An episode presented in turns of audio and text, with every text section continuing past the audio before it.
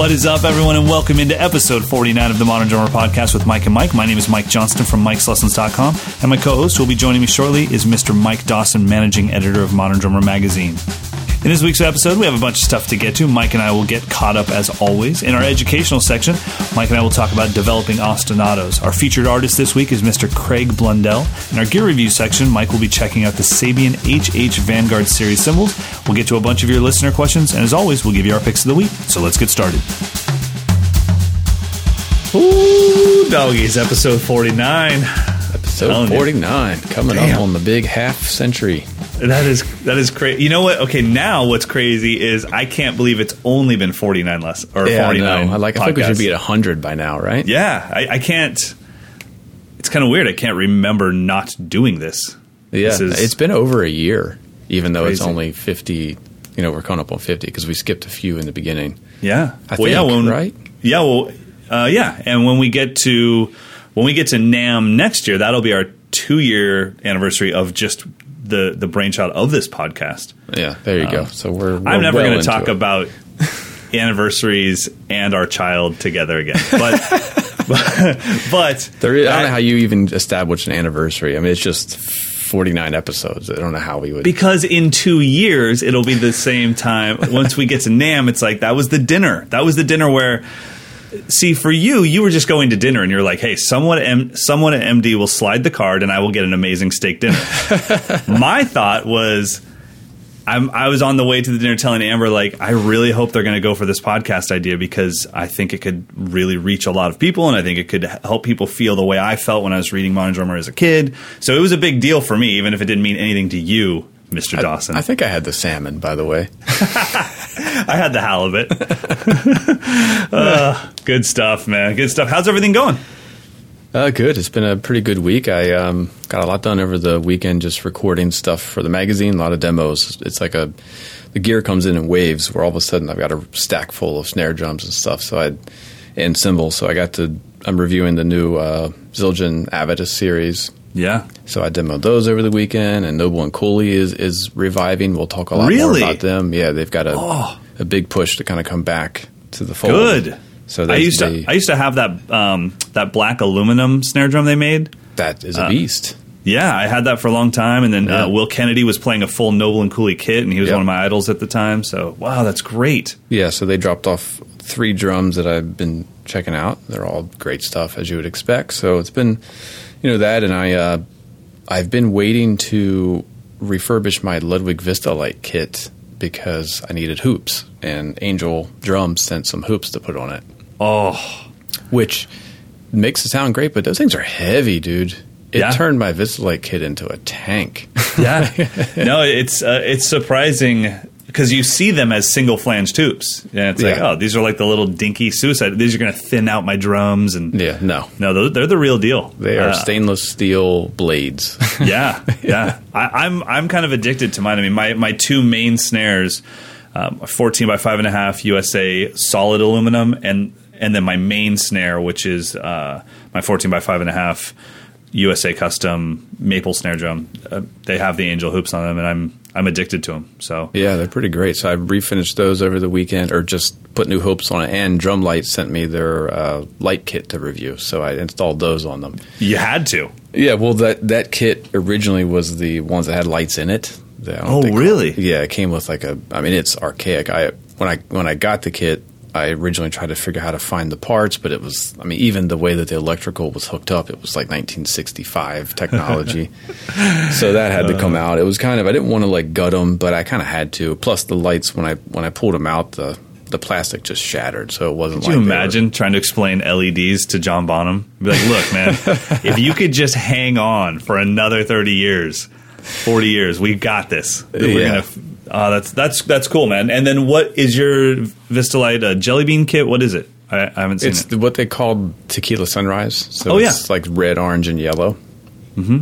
It's super. But is cool. it is it a is it a fade or is it like three tiered, three segments. completely separate? Yeah, it's like three chunks. So Yep. it's a red stripe on the bottom side, an orange stripe in the middle, and a yellow on top. I think that's, Oh, that's the order. awesome. But it looks great with the lights and drum lights, which I again I'll be reviewing more in detail. But they're LED strips that just stick right onto the shell. It's it couldn't be easier, and they come with a, a a snake, so you can connect everything to a remote controller that you can adjust the color and you can make it flicker Wow. or fade and do all kinds of really cool stuff. So That's awesome. I think I'm going to take that kit to a gig this weekend and just kind of freak everybody. Just everybody do out. it. Just do it.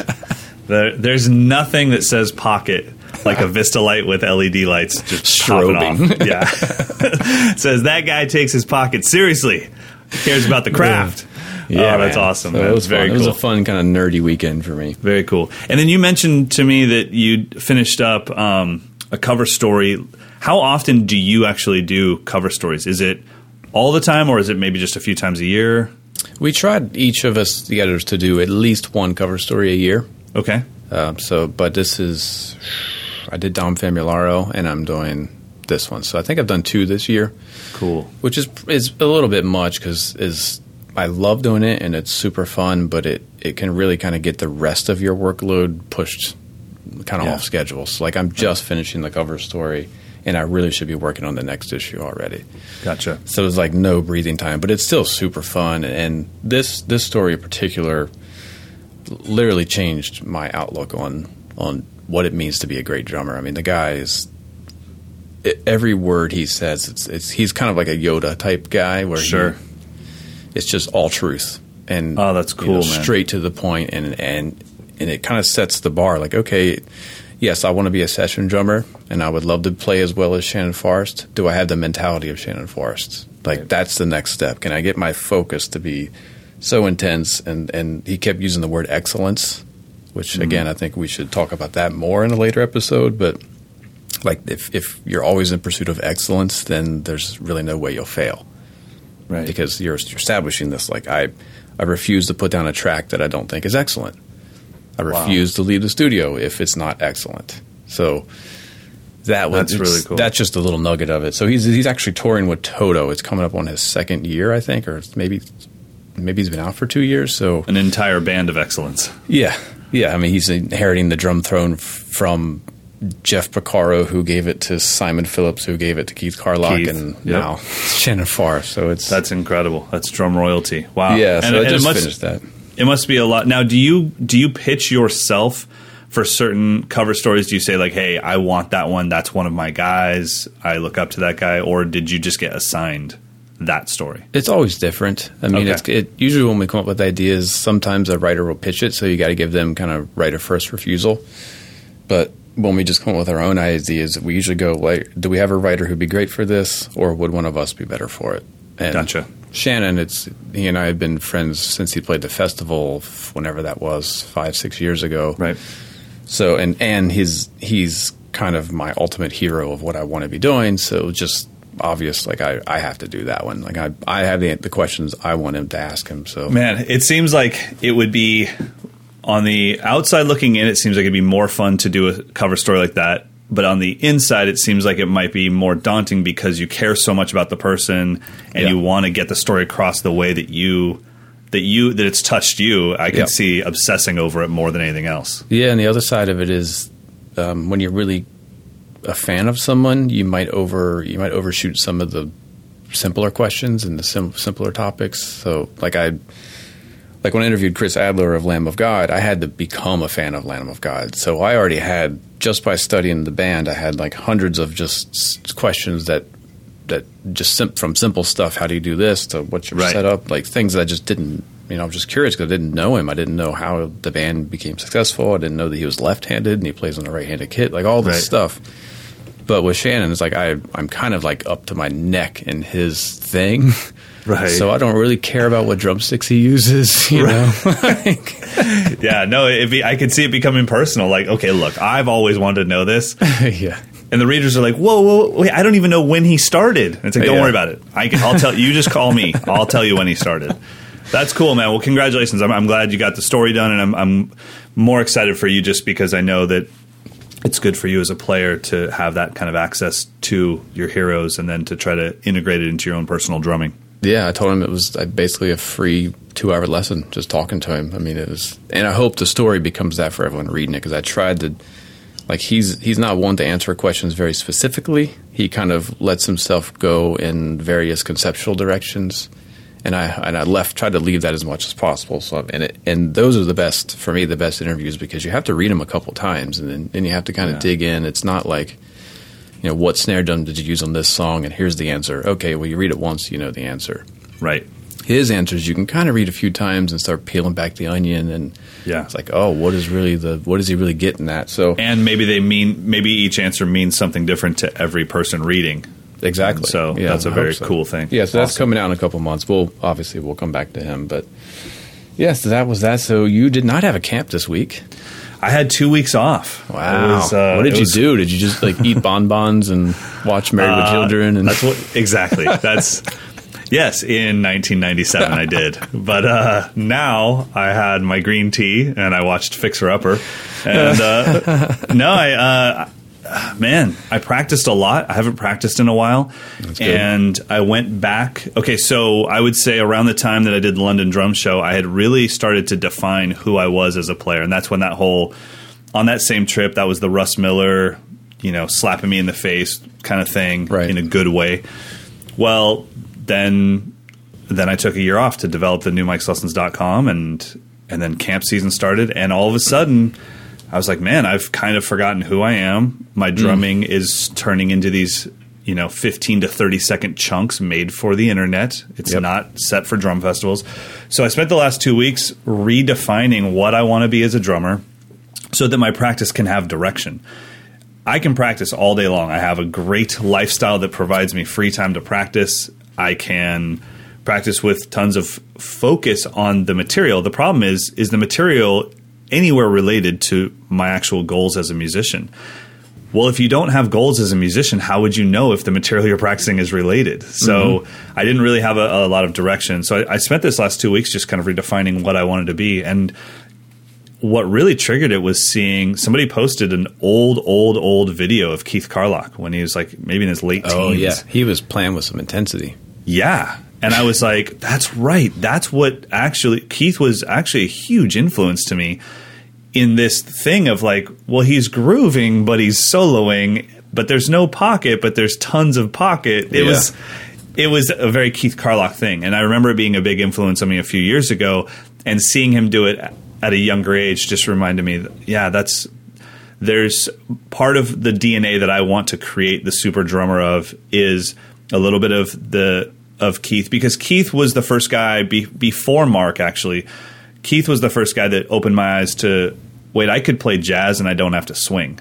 Yeah. Because swing has always been my fear of jazz. Is like I'm I got ripped a long time ago by a saxophone player and it, it stayed with me forever. You know, it was just Oh, like, yeah. dude, just play quarter notes. You cannot swing.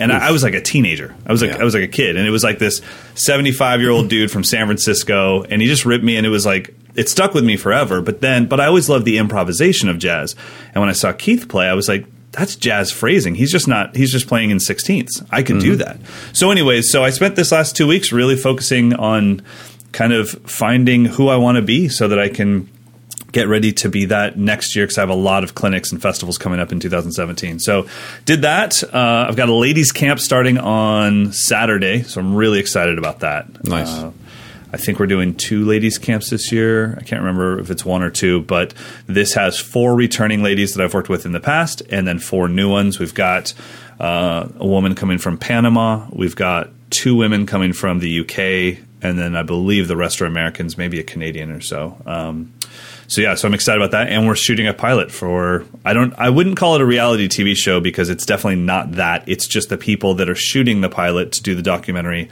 are from the home improvement world of, I guess, what you would call reality TV. So they've done a bunch of stuff for HGTV, but these are people that are really and the and the show is not based on myself or Amber or anything at all. It's based off of the journey of these ladies through the week because it's a it's a tough week. So Wow. So they have to sign off like Yep. papers and everything. Mm-hmm. Yeah. I had to call all of them individually and just make sure they knew, like, hey, I have six cameras here, but there's going to be one more on the shoulder of a man that has a light.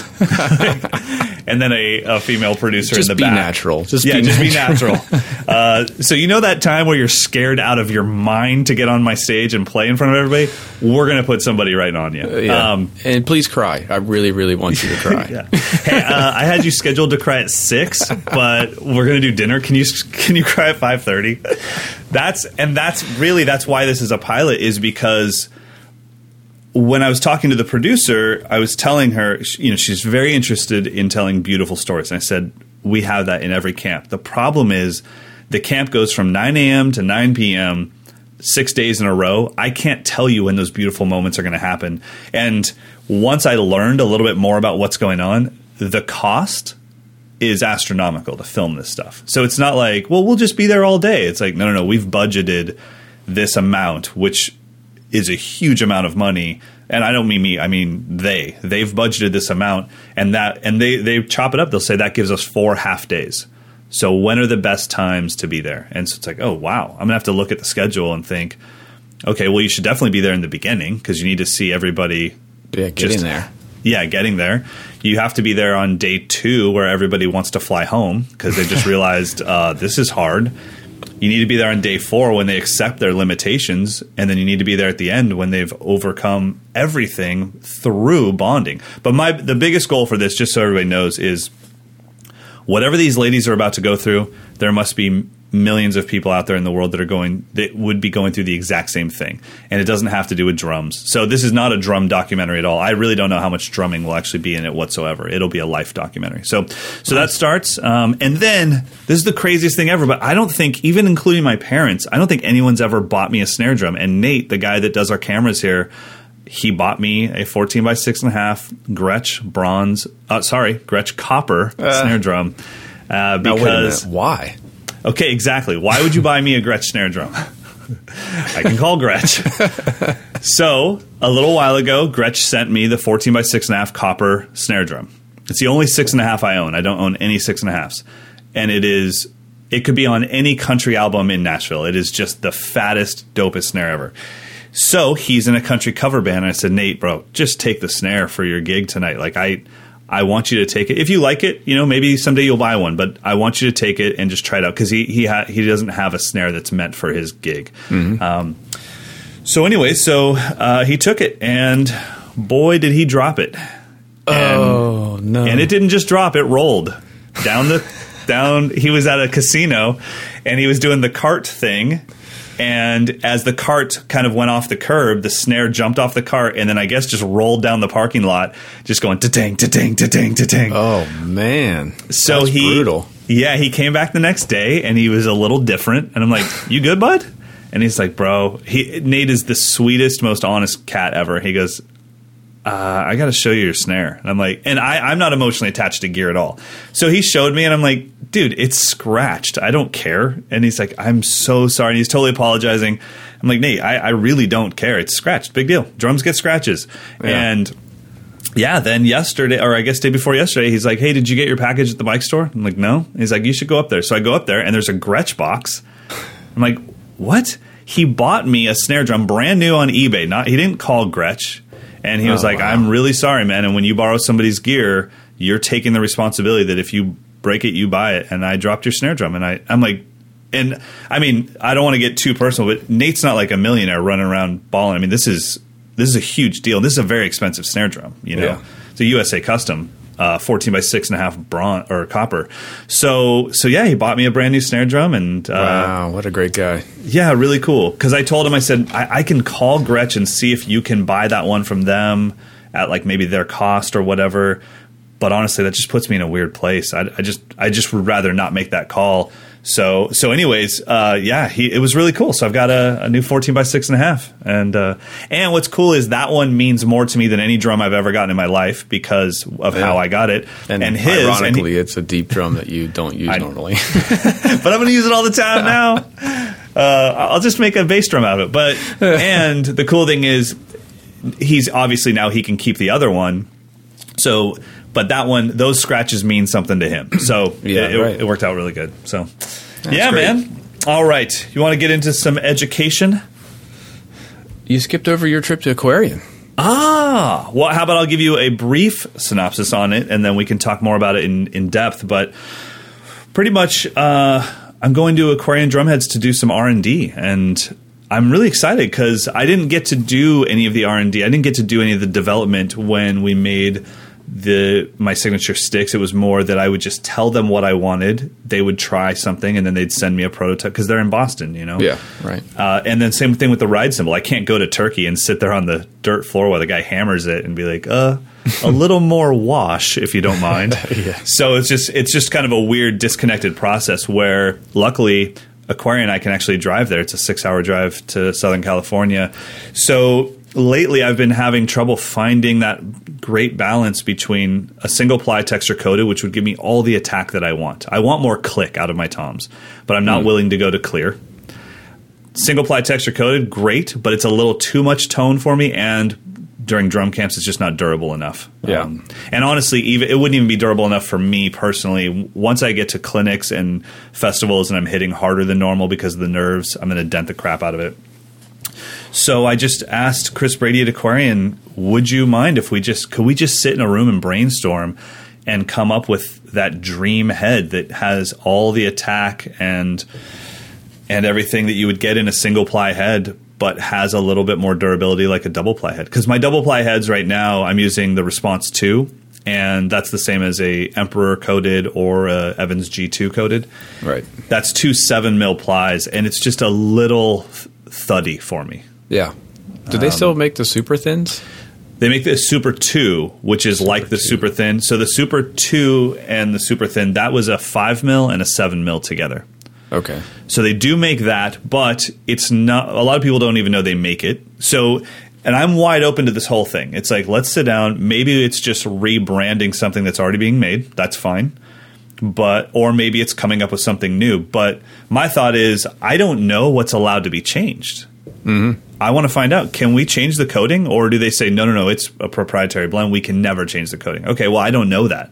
Yeah. uh, can we change the size of the hoop you know and how it sits on the drum shell? Can we change can we try two five mil plies and make a, a 10 mil thick head but out of two plies? And the reason why you wouldn't just go with one 10 mil ply which they already make the two plies themselves that's what's creating the muffled tone. It's Yeah. the space between them uh, and the and the durability as well. So we're just going to sit down for an entire day and just make prototypes. I'm so excited. That's You awesome. know? Get to see Like- some robots in action. Exactly, and just like like all right, well let's try this and let's see what happens if the guy that's spraying the coating on stands three feet further away. Maybe it doesn't get as much coating. Let's, what happens if the if I tickle the guy that's spraying the coating on? Does that do we make the new you know? Oh, lordy. Goodness gracious! All right, so I'm excited about that. Let's cool. talk Yeah. education. So we'll, we'll update Oh, yeah. on that when you get back. Yeah, That like definitely. a great trip to do. a Yeah, I'm excited. And whatever we come up with, I'll send you some prototypes of it, and you can try it out just just as a drummer, not even to review it or anything. Dig it. Cool, man. So I wanted to talk to you about developing ostinatos and breaking down for those of you that probably are somewhat new to the drums. Maybe you've heard the term ostinato before, but you never really knew what it meant in in regards to drumming. And it's definitely a rite of passage. It's the first time that most drummers realize what four way independence is because your feet are doing something and then your hands are trying to create some sort of independence over the top of that. So for me, ostinato boiled down to its simplest form has always meant repeated pattern. What does ostinato mean for you? That's it. Just a repeated figure. Yep. That's it. Okay, good. So we have that, and then you have um, I was was it Thomas Lang that said MPOs? I think What? in his first DVD he was like he's like let's work on some MPOs, multi pedal ostinatos. Um, Oh wow, MPO. It makes me think of I don't know if you have Sheetz on the West Coast, but that's MTO, made to order subs. no, oh we we got to check that out, man. It's like a gas station with a deli in it. Yikes! High Yikes. quality, high quality. MTOs. So, so generally, you take an ostinato. Now, it could be just one limb, but for myself, I wanted to talk to Mike about uh, using foot ostinatos. So. Your feet are playing these repeated patterns, and both feet are usually playing something different than each other. And then you try to build up freedom with your hands over that. So, when you start a brand new ostinato, if you were doing say a tumbao with your bass drum and then a two three son clave, I promise you this, guys, playing quarter notes on the snare drum over the top of that is wicked hard. Yeah. So Yeah. my my question for you is when did ostinatos make their way into your drumming and did you learn specific ones that we have names for or did you just start making up your own? If you're talking about foot ostinatos, in- Yes. in, particular, um, it, was probably samba when I when I was started studying. So that's your that. first multi-pedal ostinato? Yeah, so it was you know the the feet are playing the the basic samba pattern, and the hands were just going through. Started out like stick control, so it was all sixteenth notes, and being Okay. able to change the sticking of that, mm-hmm. which is its own challenge. And then it moved into can I play um, a third ostinato on the ride cymbal? So and then can I like play like syncopation examples with the left hand? Right. Yeah. That's it was definitely that. And then as I got into Afro Cuban music, it became the tumbao and those types of figures. So that it was foot ostinatos are probably almost always Latin based for me, just because Sure. that's the style. I don't do a lot of uh, I don't do a lot of progressive rock or things where that would be a like a figure to repeat Right. over. But I did study uh, the new breed. I know I've talked about it a hundred times. So a lot of the ostinatos in that are foot ostinatos, and then you read rhythms with the hands over top. So I kind of Right. established that. Just that was a completely devoid of musical context from like middle school through high school. I practiced that stuff every day with the goal being complete freedom to do anything I wanted at any time. So I could have a ostinato between either limb or three limbs or one limb and play anything I want with the other three. That was the goal. No real musical context to that. Okay. But it was when I started studying Latin music that it became all right. The feet have to keep going, and now can I solo over top of that? Yeah, or, or even play the grooves that are required to play. I mean, you know, even if you're playing a jazz samba, you still have to play samba with your feet. Right. You know, the straightened version of the jazz ride cymbal, and then your left hand has to have complete freedom. Uh, but yeah, I, I think some people encounter this stuff because of school band. I remember, I remember in school band before learning anything about ostinatos or advanced drum set independence, we had a samba in a jazz chart in junior high, and it was like, uh, okay, I don't, I don't know what this is. I have no, I'm not ready for this. And mm-hmm. I remember I couldn't play. I had to play the samba bass drum pattern because I could do that, and then I played sixteenths on the hi hat the whole time, but I never used the left foot at all. And Okay. and we had percussionists, so I, I didn't have to really do everything, but I, I had no freedom. I remember that's probably the most handcuffed I've ever felt to a drum set was playing the samba foot ostinato with my bass drum only, and then sixteenths on the hi hat with just some variation on the accents. But even looking in the floor tom's direction gave me nerves. I was like, I'm not, I'm not, I can't leave this. If I leave this, the whole thing will fall apart. And they were like, Yeah, just give me some variations on the snare drum. And I'm like, It's yeah, Mr. LaFranchi, that's so not going to happen. You know what? Uh, what kind of helped me get over that was I was watching Peter Erskine's second video, "Everything Is Timekeeping Part 2. Okay. I think it is, and that's when he talks about uh, more Latin kind of styles. And he basically says you can still play a samba and just play quarter notes on the bass drum if you just put the emphasis on the two and the four. Yeah. And that for me was like, ah, thank you. I don't have to keep that ba-dum, ba-dum, ba-dum Ba-dum, going, ba-dum, uh, which which is kind of if you don't play it with a nice touch, it's it's really not very cool to do Oh that yeah, forever. No, uh, when we when we do uh, samba lessons here at camp, or if we do bossa nova stuff, I have to show them a lot of traditional Brazilian music be, to make them understand. I'm like, hey, go ahead and identify the bass drum for me, and they're like, Yeah. I don't hear it. And I'm like, exactly. So stop doing. It's not doom doom da doom.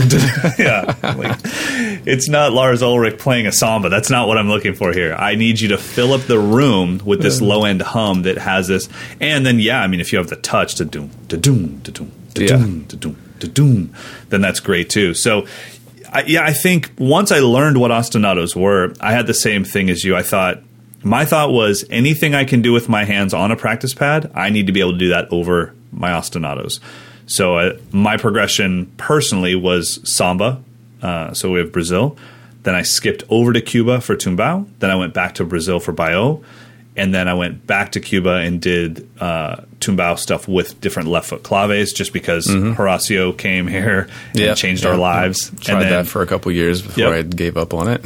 and then Antonio Sanchez came and was like, "Yeah, why don't we put that in seven eight? And I was like, "Good God, stop, modern Yeah. drummer, stop putting out these festivals. I can't keep up." and then, uh, yeah, and, and then eventually, that's when I realized, wait a minute, I don't live in Cuba. I don't live in Brazil. I can. Ostinatos became a way for me to play drum solo stuff, and they they gave me time to breathe because I could be ripping on my hands with a samba underneath, and then I could just stop playing with my hands, and I still had this doom chicka doom chicka doom chicka doom chicka doom, Right, And I could think, you know, but but the audio it wasn't like I stopped. So then I realized, so I could do eighth notes on the left foot and samba on the bass drum. Yep, like there's no as long as I'm not in a musical context, there's no rules for this stuff. And yeah. I started doing splash close close splash close close. I would do like a tumbao with my bass drum, and then my hi hat would play ch cha cha ch cha cha, which was mimicking what I'd heard somebody play on a shekere, and that became you know like it was so much freedom to think I could make up my own ostinatos, and then I'd watch Thomas Lang solo, and I was Yeah. like. MPOs. Those are multi multi pedal ostinato for him is a little different than it is for me. But what reminds me of? Uh, I forgot about Dennis Chambers. I mean, he he Hmm. definitely established that for me as for like a drum solo concept, doing the uh, straddling the hi hat and the double pedal with his left foot, and then playing like constant 16th note triplets by doing one left and two rights. Yep. He- yeah, he still does that. And then he would do like a two over three. So the left foot was playing eighth notes and the right foot was playing triplets. Mm-hmm. And he would just solo for hours over that thing. And it was the same thing. He would take breaks. Like even sometimes in clinics, he would gimmick, like take water, like drink a glass of water while that thing kept going, or like towel himself off. Yeah. And it was great. I mean, so yeah, that was might have been the first time that I thought like that's cool. Let me let me try to do a drum solo over that thing. Yeah. You know? And then it's, I mean, it's endless. I would take syncopation and say, okay, I'm going to play a constant double stroke roll, but syncopation is the accents inside the roll over the baião. And, and then same thing, then I would do, you know, uh, so if I was doing, say, baião with the feet, uh, doon cha doon cha doon cha doon cha, and then maybe jazz, ride, straighten, ding, chicka ding, I would do syncopation with the left hand, like normal. And then it's like, well, let me change the ride to 1 EN, 2 EN, 3 EN, 4 EN. Yeah. And the one that still screws me up to this day is 1 E uh. So da ding, da da ding, da da ding, da da ding. Oh God. I, I can't get it. I, I, I just and it, and the the thing is, it's not like I put effort into it and can't get it. I put no effort into it, can't get it, and then am just frustrated. But I never I never stop to be like, wait a minute. You put 162 hours into jazz samba, and you've put 11 minutes into this. Yet your frustrations s- suggest that you've put equal amount of time, and that's not the case. So I'm sure I could get it if I put the time in, but I think sometimes we just see like the immediate practical application in our heads and think, yeah, I'm not going to use that, so I'm not going to put the time into it. I think that's one that Dafnis Prieto kind of uses to great effect. Like really, Yeah, to put in the accents on the E's, so it kind of gives him that never settling down kind of feel. It's, it's see, there's definitely some music in that one, but maybe if I would see it and see somebody else do it, but yeah, that's always even if I was playing just a basic funk groove to play that rhythm on the hi hats, that just it's just a weird one for me for you know, whatever one reason. that I just recently threw my sticks against the wall was doing like a a basic shuffle, like a Okay. traditional Chicago shuffle or a Texas shuffle, and accenting the uhs on the ride cymbal or Oh. the hi hat, and then still trying to get the strong backbeats. yeah, it, yeah. that was like, why can't I do this? Like, what is Yeah. wrong with me? Why can't I? It's so funny when you find those things where you're like, I'm pretty sure on my recent YouTube video I played 16 trillion notes inside of one bar, but I can't accent the uhs of in a shuffle, pattern. Yeah. Goodness Yep. gracious, it never ends, man. It never, ends. ends. Well, guys, definitely check out. Um, there's a lot of things that would help you with this. If you're already somewhat advanced, I would check out. Uh, what's it called? Uh, Kim Plainfield's book. I think it's just called Advanced Concepts. Yeah, Ad- right. Advanced Concepts by Kim Plainfield. He has a lot of stuff for samba, bossa nova. Uh, I'm sorry, samba, tumbao, and baião in there. And then if you just want to get into this, but you can already play, you can already read, definitely check out Chuck Silverman's line of books.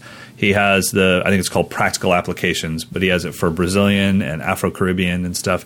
What other books would you suggest besides doing the new breed thing? I think that's kind of the nuts and bolts. Are there any books that you've seen that are more geared towards Afro Cuban stuff? the one that I I really tried to get through was Horacio's book. Um, I, don't, I can't remember conversations in clave. So That's a hard one, dude. Yeah, you're playing the clave in in the right hand and doing all the possible variations with the other three limbs, and then he switches around. So that is like a that's a workbook. It's really kind of an independence book based on Afro-Cuban Totally. styles. So that's a that's a bear, and not even if you if you never want to play Latin music, it doesn't really matter. It's just No, really it's hard ostinatos, and really it's really clear cut the progression. But I think I got maybe three or four pages in. I'm like, okay, I think I got. Out I of got this. to I uh, three two rumba clave with the right hand, and then as soon as it was paradiddles between the left hand and the bass drum, I was like, "Yeah, I'm out. I tap out. you win, Horacio. You the man. I am not. You are very fast. I am very slow. My hair is receding. Yours is not.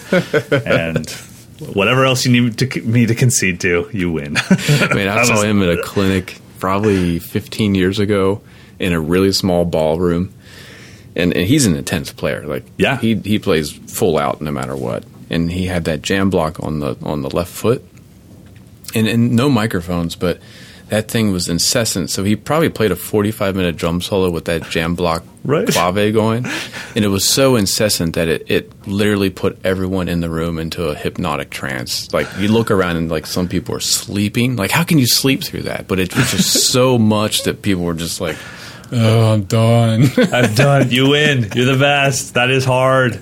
Yeah, that's uh. But he keeps that going, man. yeah, it was like an hour. It was about an hour drum solo of of a jam block playing a, co- a rumba clave. It's funny, man. Like I can't play that long. I I've, and I have people that come to the you know to my place and they'll sit down. I'm like, yeah, go ahead and check out my kit.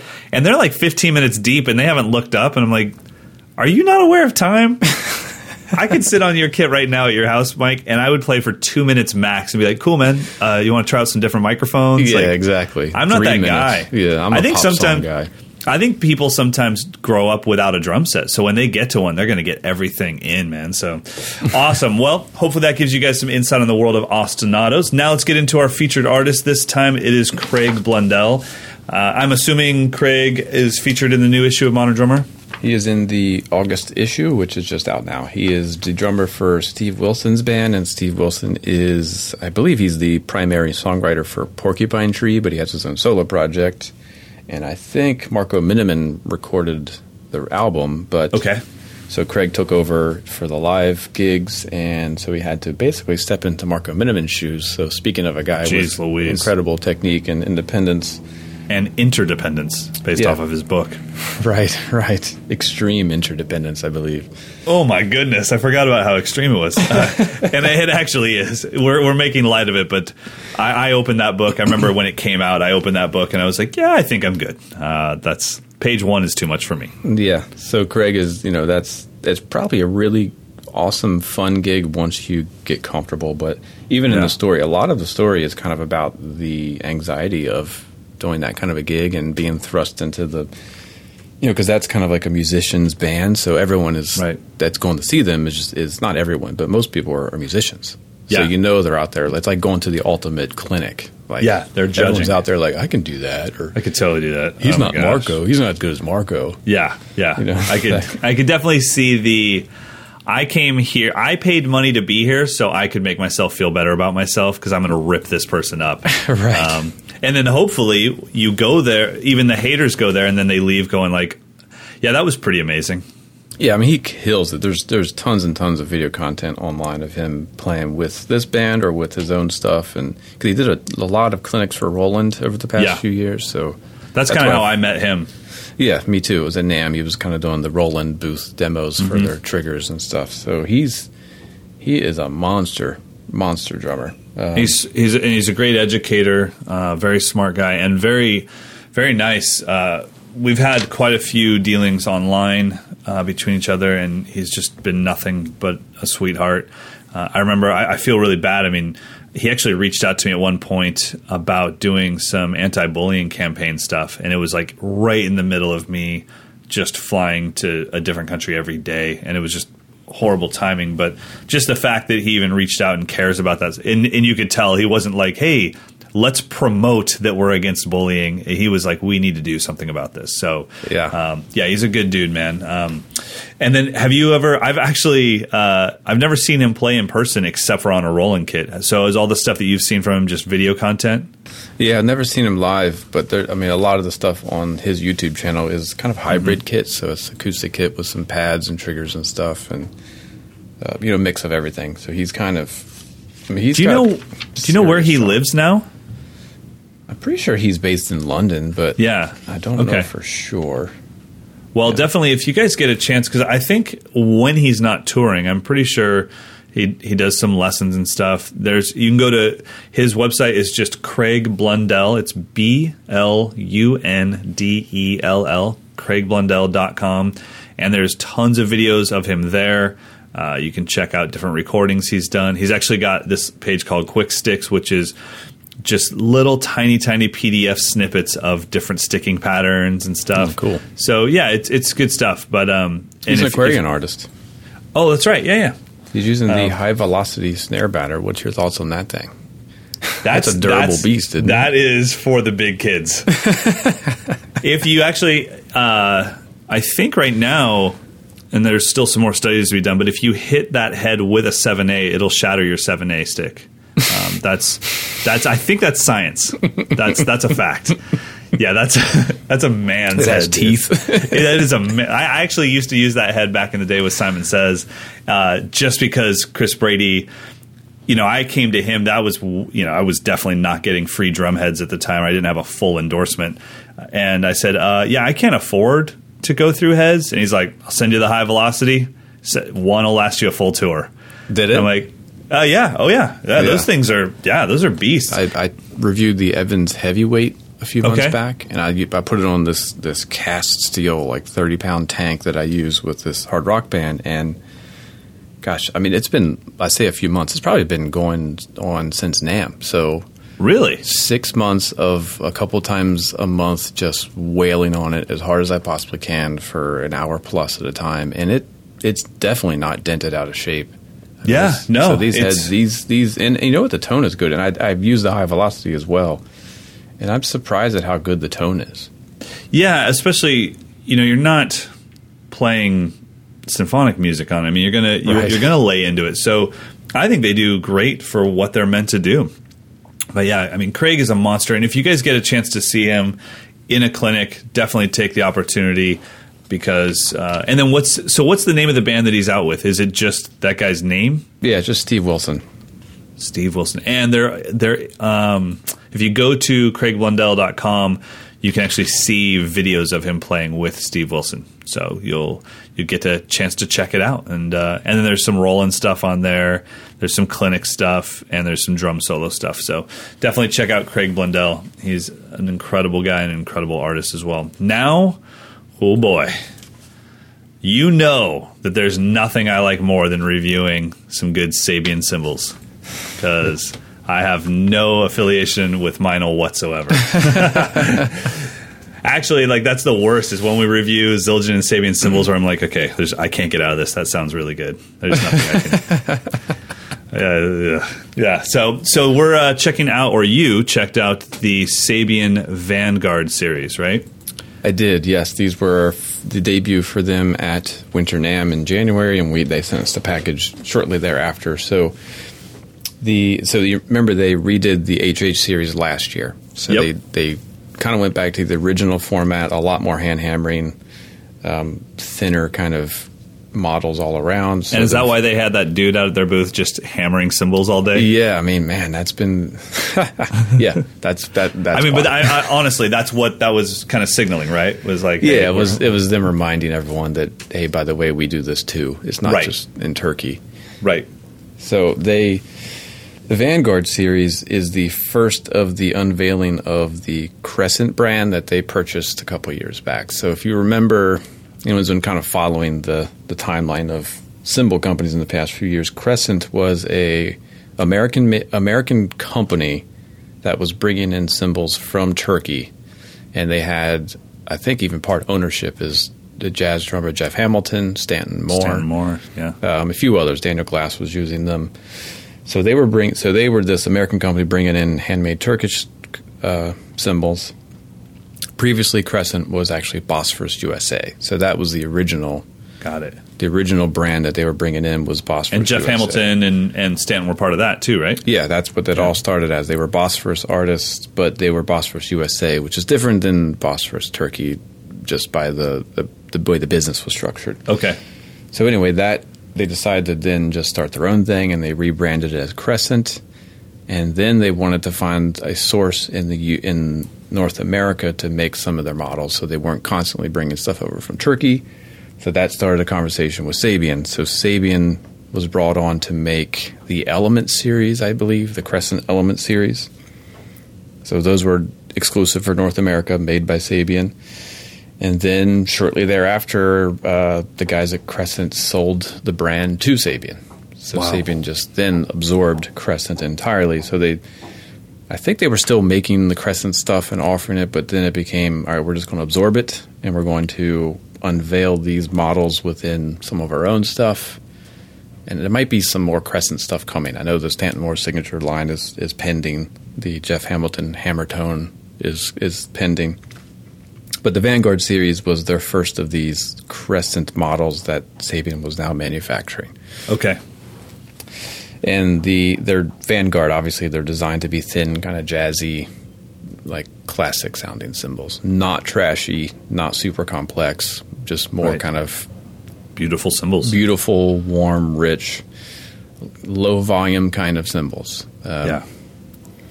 So I had the good fortune a couple years ago to actually review the original Vanguards from Crescent, and then these. So I, I have a very distinct memory of what the Crescent sounded like, plus audio recordings, and I got the HH Vanguards to compare them to. So that was kind of fun to be like, how close did they get to the original? Did they? Pretty close. Uh, these are definitely cleaner sounding. Okay. less so they're, breath, less they're more. Sabian. Yes, they have that kind of Sabian. I don't know what it is. Focus kind of pitch. It's just a focus thing. But they're they're not con- not as complex. They're not as breathy. The vanguards were definitely kind of breathy cymbals. Like you've, I felt like if you just touched them, they would open up real fast. Right, These didn't right. quite have that, but but they're still really nice. I don't know that Sabian has anything in their line previous to this that would kind of give you that really light, delicate, you know, warm, not trashy sound. Sure. I wonder though if by giving up a little bit of that breathiness and a little bit of that complexity, I wonder if you're getting more consistency. Where if you got two of these 18 inch crashes, they would sound much similar together than maybe they would have coming from Turkey, being completely Yeah. handmade, different restrictions. Um, I assume so. I mean, the 16 and 18s were like Siamese twins, just with a different pitch. really okay, And and really, Yeah. the, the crashes were like the the shining pieces of the series. Like they were just Yeah. like, you hit them, and it's like that is a beautiful crash cymbal. I don't think I would want anything else if I just want a crash cymbal. And the cool thing is they don't they're not coming in different weights, right? I mean, you just get the eight, 18 inch HH Vanguard. It's Yeah, not like the Vanguard kinda Vanguard is the thin. weight. Yeah, yeah. yeah, exactly. Okay, yeah, I checked out the 18 uh, before we got on the phone, and it was just like it. It was it was beautiful. Yeah. It was beautiful. Yeah, they're beautiful. The rides are, are quite thin, so I I call them more crash rides.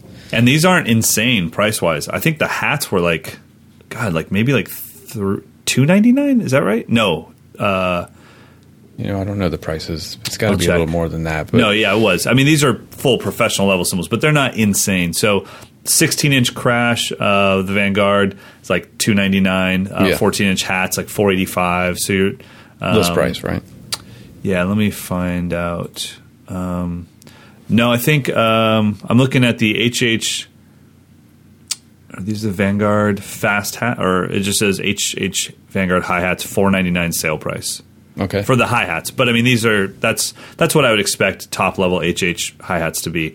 Yeah, Uh, exactly. That's on Sweetwater's website. But so so, what did you have?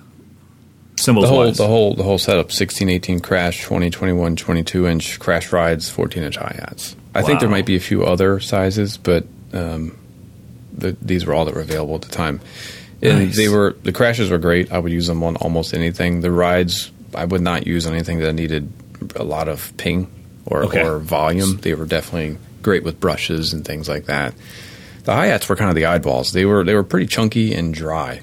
Really? Not what I expected, which made them really nice if you if you play jazz and you really only use the hi hat with your foot ninety percent Oh, of the yeah, time. They were good for that, Sure. but once you start hitting them with the sticks, they weren't. Um, They weren't what Yeah. you'd expect. yeah, they weren't that, that like line. papery vintage Yep. hi hat sound. They weren't that at all. I'm trying to develop those right now with Meinl. Um, we're working on a set. We're calling them. We don't know what to call them right now, but we're, I'm calling them butter hats because I just want hats that feel like butter. and uh, but we're trying to come up with some 15 inch. So right now, Norbert's got me playing a bunch of 15 inch tops as hi hats. Yeah. And we're we're working on that. And yeah, you would think after I've only heard the crashes, but after hearing the crashes, you would think that those would be the hi hats that would come in this set. Um, Yeah, they're I- not. I wouldn't call them buttery. They're definitely Okay. chunkier sounding. Um, you know, did you know Now, that it wasn't until Zildjian put out the new beats that hi hats had two different weights? Really? They were just two cymbals back prior to I, that. okay, I did not know that. So you just had hi hats. Yeah, they were just You 14 inch hi hats. You hi-hat- could do whatever, and they were all usually very thin, almost like crashes. So that's kind of. And then everyone is almost like the new beat just said, okay, now no one can ever make hi hats that don't have this this formula. It has to be a heavier bottom and a lighter top. But if you want that vintage jazz kind of papery hat, you have to have two thins. When I promote the butter hats, do I have to quote you on that, or can I just say it like I always knew that?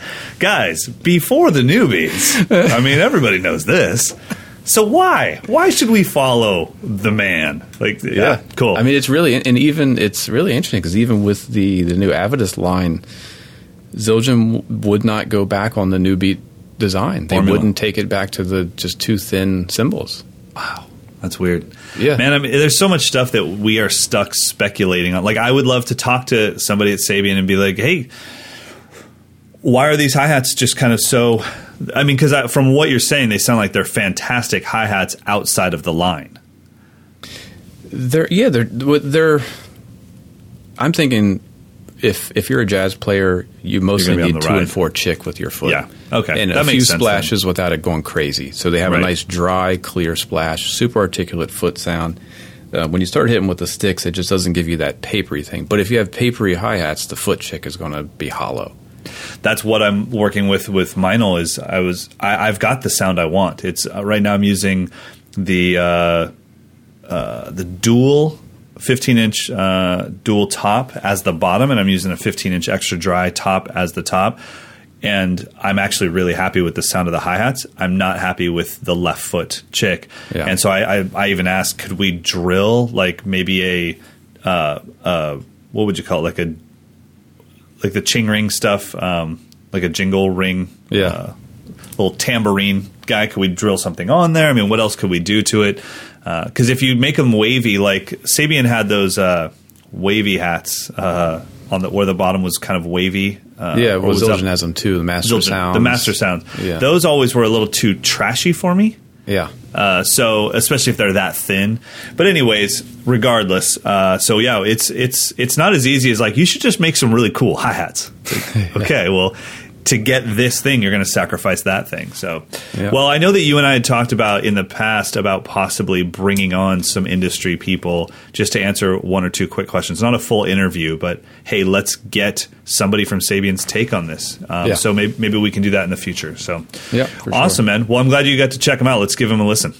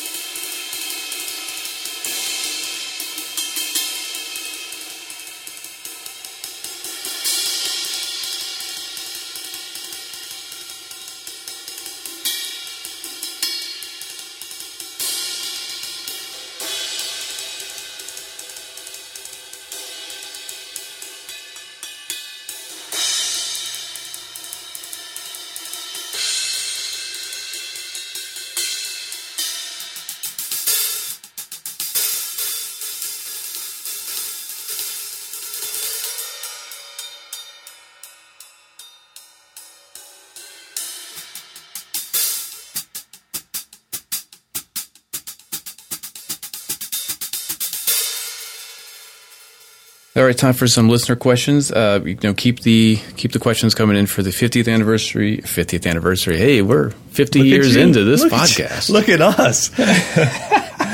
nice. Nice. 50 episodes deep into this podcast. So we've gotten quite a few audio uh, questions, which is going to be a great segment. So you can continue to send them in to mdinfo at moderndrummer.com or you can just send a text over to mdinfo at moderndrummer.com. Uh, we definitely have an hour's worth of, of stuff to cover, so that's Yeah. great. But And the audio wanna- questions are awesome. It's so cool to hear people's voices. Yeah, it's great, and it's they're able to kind of share a little bit of their own experience with the show, and I mean, it's Yeah. it's going to be super cool. We're going to have to figure out how we can do this live to preview it. Uh, Yeah, we'll figure that out anyway. Yeah, yeah. It'll be So- very much so like how I feel about those Sabian cymbals that I just didn't hear. they sounded great. I'll find out tomorrow. So anyway, we're going to do two questions just to kind of keep you know keep this segment going, but we don't want to give away all of our stuff for, for next week. So the first one coming in from Matthew Ferraro. Yeah, he was at Um, camp. Oh yeah, cool. Yeah. He had two questions. I'm just going to we're just going to tackle his um, second question. So Okay. Perhaps this is something that I need help with professionally, OCD, but I find that I'm constantly adjusting my kit. I feel like I don't know whether the throne should be high or low, the pedal should be loose or tight, the tom should be flat or angled, the cymbal should be low or high. And he feels like each time he makes an adjustment, it's better, but obviously he keeps changing things. So is it just me, or does every drummer go through this? Do you ever finally realize that everything is set up just right, and can you leave it be, or should he just get a grip? Man, That's- that's, that's a a great question because that that that has to like go straight to the heart of all drummers. We are tinkerers by nature. Yeah, we're we constantly this machine of gadgets and things. Yeah, we constantly are tweaking things because we're in search for a better feel. I don't think I'm trying to think maybe I think it was a modern drummer festival. Was it Billy Ward that gave the clinic on like setting up not Yes. Bill Ward but Billy Ward? Yeah, because he has a pretty strange setup, but it, Yeah. it's designed to fit his body. Exactly. I think that was the first time that I really zoomed out and thought, okay, I'm not setting up for looks. A lot of, I mean, to be totally honest, my original drum set setups were based off of the pictures I saw in Modern Drummer. It was like, Yeah. well, that's how they set it up. That's the angle of, and then all of a sudden, out of nowhere comes Taylor Hawkins with Alanis Morissette, and I'm like, yep, my toms are going to be flat because his are flat uh, which eh, you know, eh, which for me at the time I had big old rock toms. It was like, oh, this doesn't really work because my tom is three inches deeper than his, and it hits yeah. the bass drum. So, but anyways, I think we all do that for sure. But there, I think you hit a stride where it's like, okay, this is my general setup. It always kind of has these sub, you know, set of rules, but yeah, I'm I'm always tinkering a little bit. I, I don't really tinker really with the setup that much as far as kick, snare, rack, floor, and hi hats. I would say that those are always in the same place. Um, but I notice I don't even notice that I'm doing it. But someone else will come here after being here for two or three years and go, "Man, you play your cymbals really low now." I'm like, "Really? I, okay, I, I didn't notice." Or maybe they'll say something like, "Wow, you used to have your rack tom so flat, now you tilt it towards you." So I'm clearly tweaking all the time, you know. But I don't I don't see it. What about you? Yeah, I mean it's. I've I still have not found any kind of magic formula because I think every gig, every stage, every style, every application makes me feel differently physically. So Sure. it's each. So some days I'm like I need to be above the kit, so let me raise the throne up. This this time I need to feel like I'm inside the kit, so I'm going to lower it, or I'm going to put the crashes higher because I'm using a lot more arms on this gig, or if I'm I'm trying to keep everything tight and compact, I want to bring everything down. I don't think it ever ends for anyone, and No. unless you're just doing one thing all the time. Like Neil Peart played with Rush, and he only played with Rush, so his Right. setup would make changes, but it'd be like every two years he would change something. Right. And I also, I kind of like the idea of just going with whatever you've got and and accepting the challenges that are in front of you with that. So that that definitely came about from just having to play on other people's kits all the time and just saying, Yeah. screw it, I'm going to be uncomfortable, but I'm going to find a way to make it work.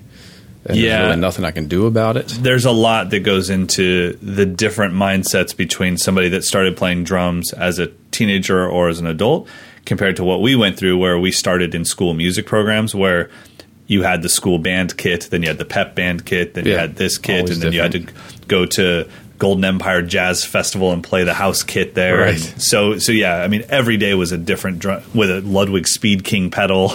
Yeah, right. And they're like, "Go ahead and rip," and I'm like, "Uh, dude, My, you see uh, what I'm playing with?" My middle school jazz band drum set was was inherited from the high school, and it was like a mid '70s Ludwig with a 24 inch bass drum, a 13 inch rack tom with no bottom head. Wait, this is for junior high kids. yeah junior high jazz band, junior high jazz band. A uh, 24, 13 13. with no bottom head on the toms. Of course. Yeah, and a Speed How- King pedal that squeaked, and a Speed Squeaked. King hi hat stand that didn't move right, and Ugh.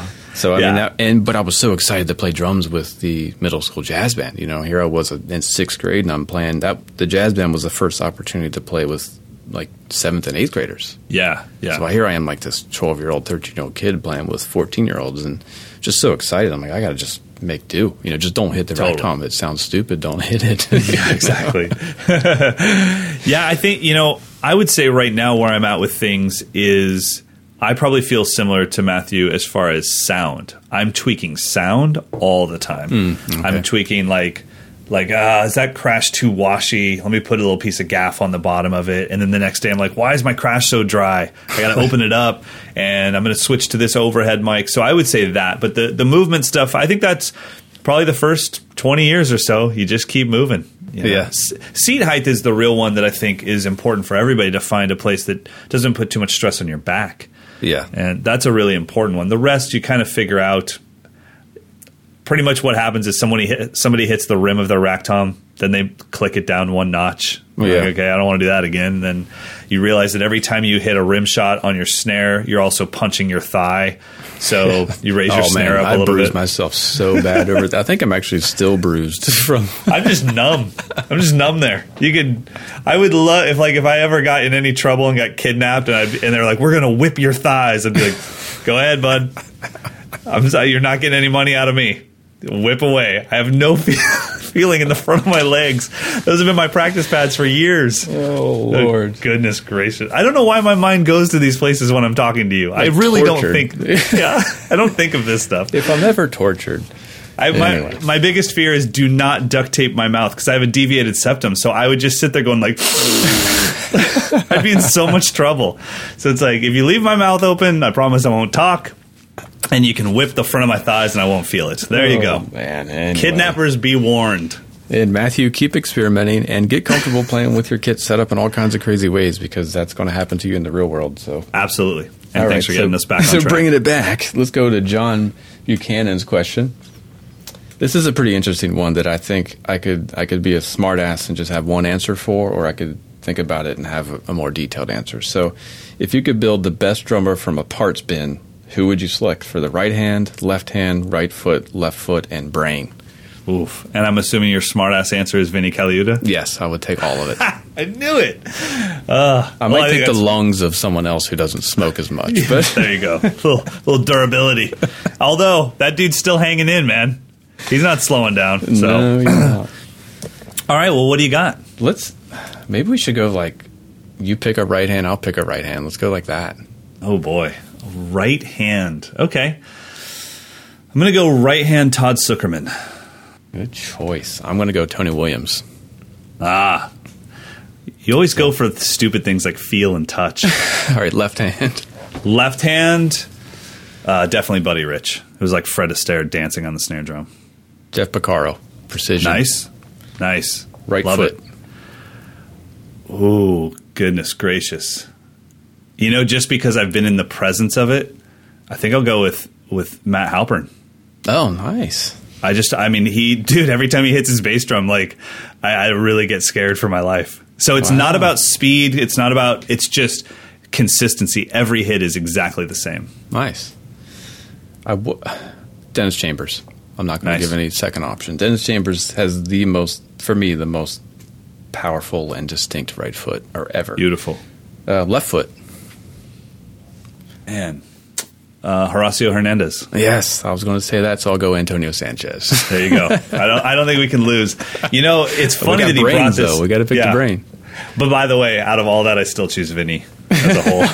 um, but it's funny because I was gonna, you know, I was, I was emailing you the rundown last night, and I was going to propose something very similar, but without the limb thing. More like the touch of this guy, the groove of this guy, the soloing storytelling ability of this guy All right, let's or do this that. girl. And I think that would be fun because Let's do that next week. yeah, and uh, I think that'd be a good thing to do. All right, awesome. Well, brain, brain, brain. Oh, brain? Jeez. Actually, I think this. I'd feel fine choosing Vinny Colaiuta. Yeah, I have to as well. He's just a he's a he's a genius. I don't think anyone's brain works as fast and as accurately as him. So Yeah. So what And- do we got? I've got Tony, Jeff Porcaro, Dennis, Antonio, and Vinny. Did you write it down? Did you I- know? I'm using my brain, my Vinny Uh. brain. Okay, I said right hand. I can't remember who my right hand was. Todd Sucherman. Todd Sucherman. Left hand is Buddy Rich. Yeah. Right foot is Matt Halpern. Yep. Left foot is Horacio Hernandez, and the brain is Vinny. I think those would be some.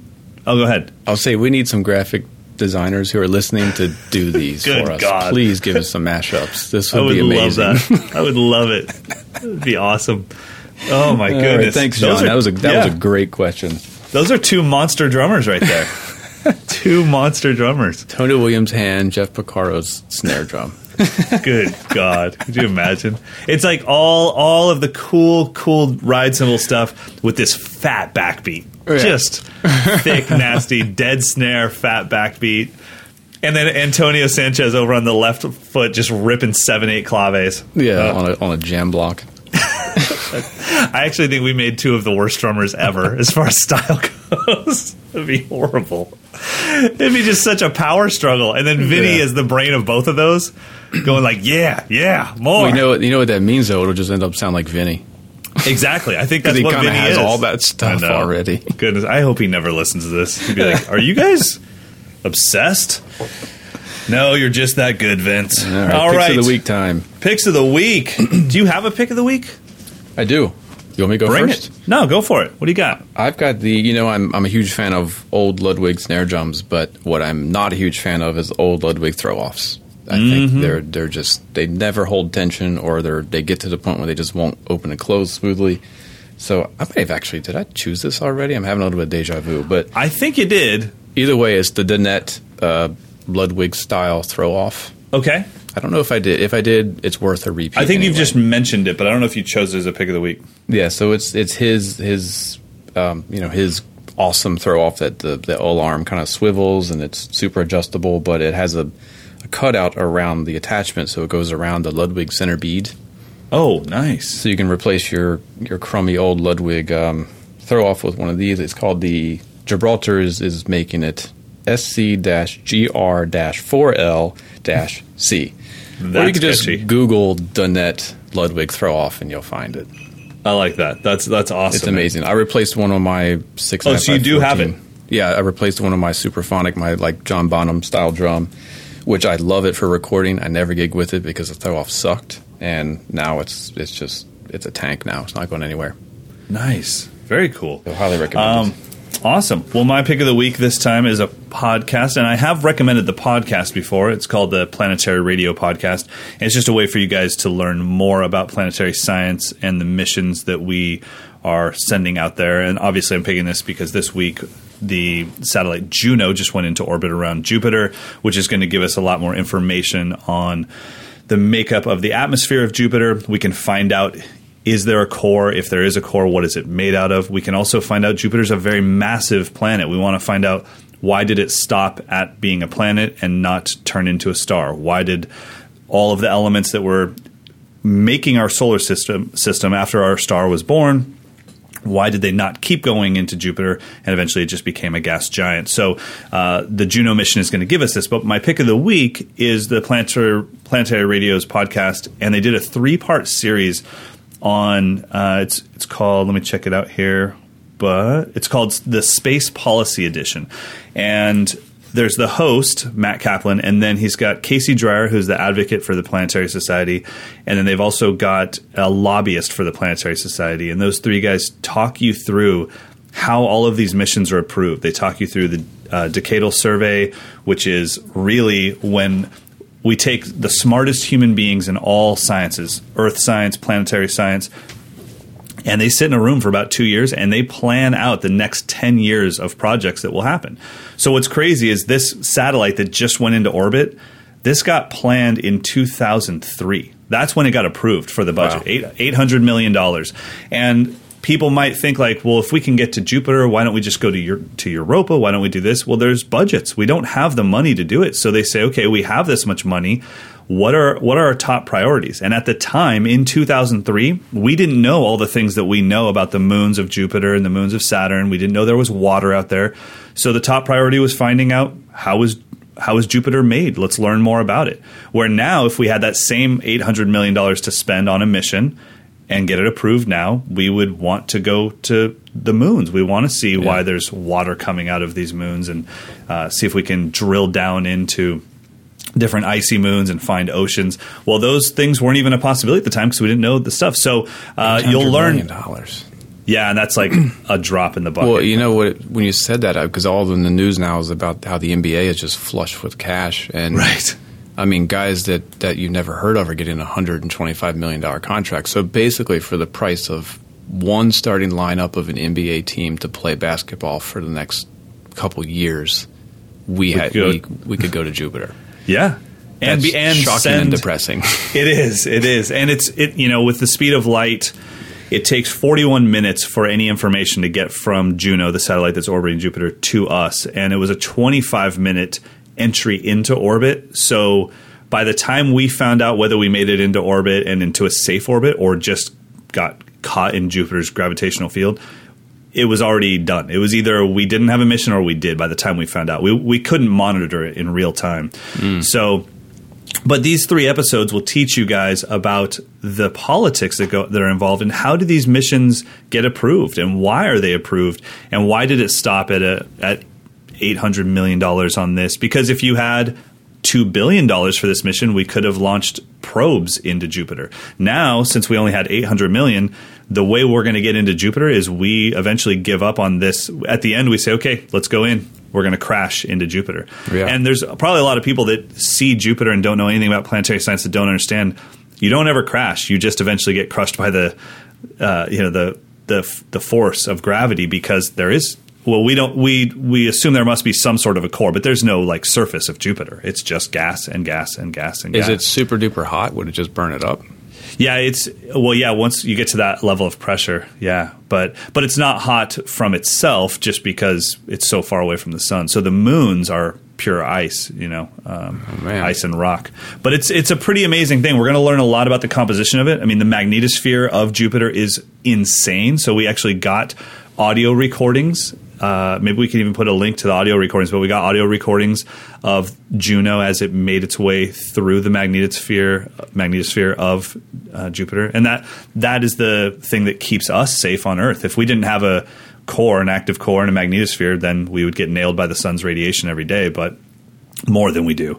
Uh, but since we have that, it protects us. And the other thing that people need to know is we are very lucky to have Jupiter. There are things coming, flying at us all the time, coming from the Kuiper Belt, uh, different uh, asteroids and different comets that Jupiter captures for us because it has such a massive gravitational field. If, it, if we didn't have Jupiter in the middle out there, those things could come straight at Earth. So we're very lucky to have Jupiter. It's my favorite Wow. planet. Nice. I want to check those out. That's great. definitely planetary radio three part series um, and uh, it's it's the i think it's like three of the newest podcasts now uh, but like i said it's it's called the space policy edition so check it out all right brother we'll have an amazing week i'm gonna go uh, take a little vacation time up in uh, tahoe with lou and then uh, get some we'll get some work done and then i'm off to ladies camp so Right on. We'll see you next week for our big 50. Oh my goodness gracious! In the middle of ladies' camp, there might even be like reality TV cameras here while we're doing it. Hey, I did not sign off on this. That's right. No, no, no. I, I promise. If there's any royalties, you will get 0.2% of it. yeah, I'll take zero. All right.